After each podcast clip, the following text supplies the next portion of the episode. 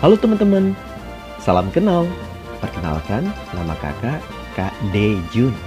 Kali ini Kak Dejun ingin bercerita tentang kisah mula awal Nabi Adam diciptakan.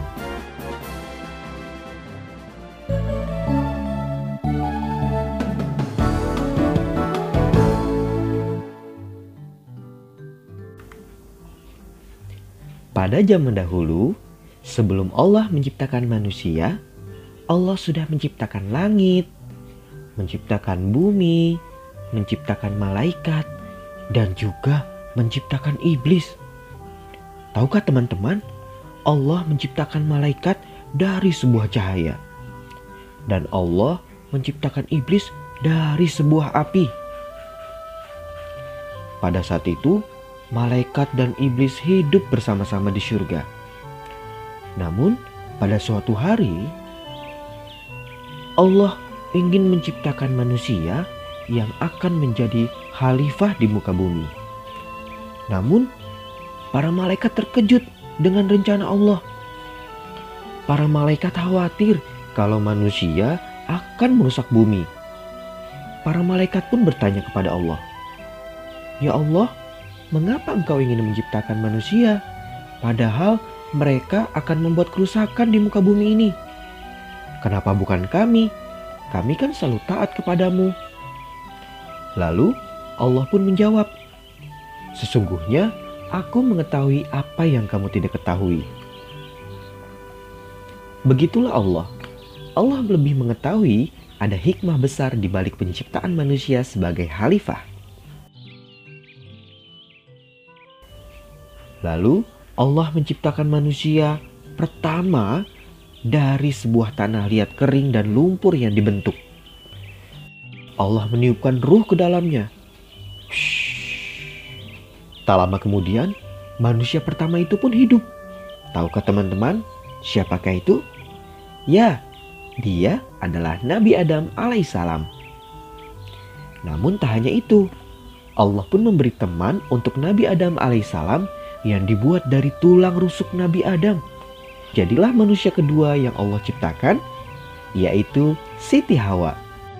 Allah memerintahkan kepada seluruh malaikatnya dan seluruh iblis untuk datang dan memberikan hormat kepada Nabi Adam. Para malaikat pun memberikan hormatnya untuk Nabi Adam.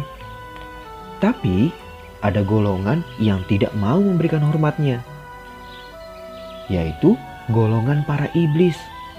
Iblis pun berkata, Aku lebih baik dari kau Adam, karena aku diciptakan dari api, dan kau hanya diciptakan dari tanah. Mendengar ucapan tersebut, Allah pun memberikan hukuman kepada iblis, dan iblis pun dikeluarkan dari surga karena tidak patuh dengan perintah Allah. Iblis pun kesal karena harus dikeluarkan dari surga. Tapi sebelum iblis dikeluarkan, iblis pun meminta izin kepada Allah untuk menggoda dan mengajak umat manusia agar berbuat keburukan.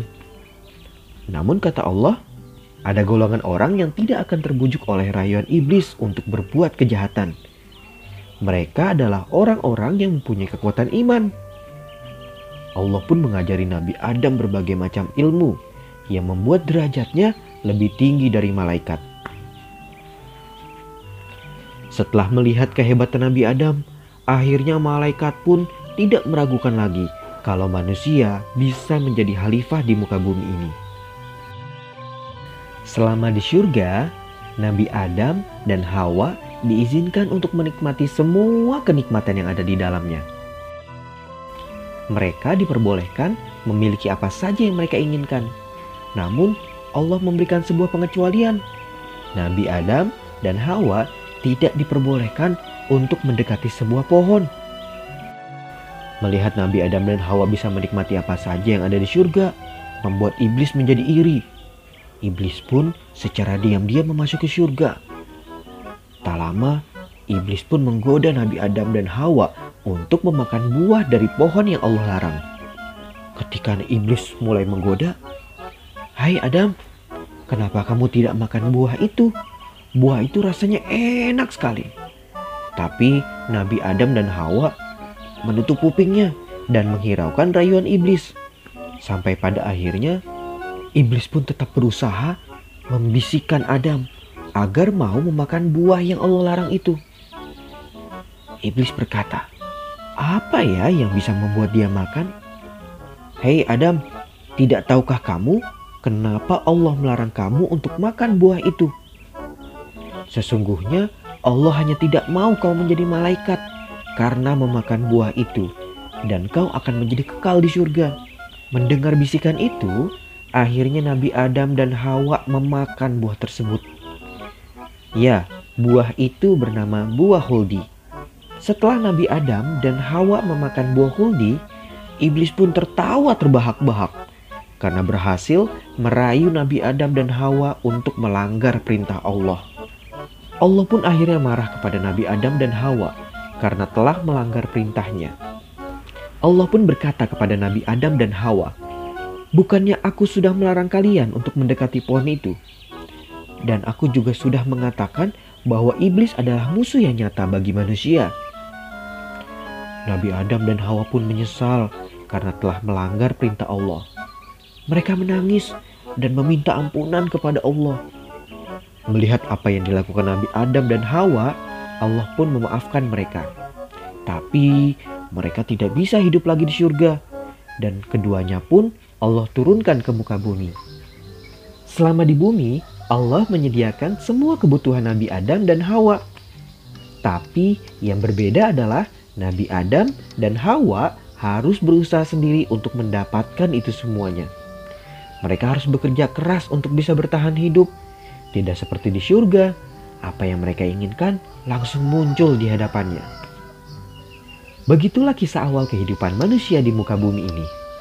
Teman-teman, dari cerita ini kita bisa mengambil hikmah bahwa kita harus selalu menjalankan perintah yang Allah berikan dan tidak mudah untuk berbuat keburukan. Karena itu adalah bisikan iblis yang ingin mengajak kita untuk ke neraka. Selain itu, kita juga bisa mengambil hikmah ketika kita melakukan kesalahan, kita harus segera meminta ampunan kepada Allah karena Allah sangat menyukai orang-orang yang bertaubat. Sampai jumpa di kisah Nabi Adam selanjutnya. Karena nanti Kade Jun akan menceritakan bagaimana perjalanan Nabi Adam selama di dunia. Sampai jumpa.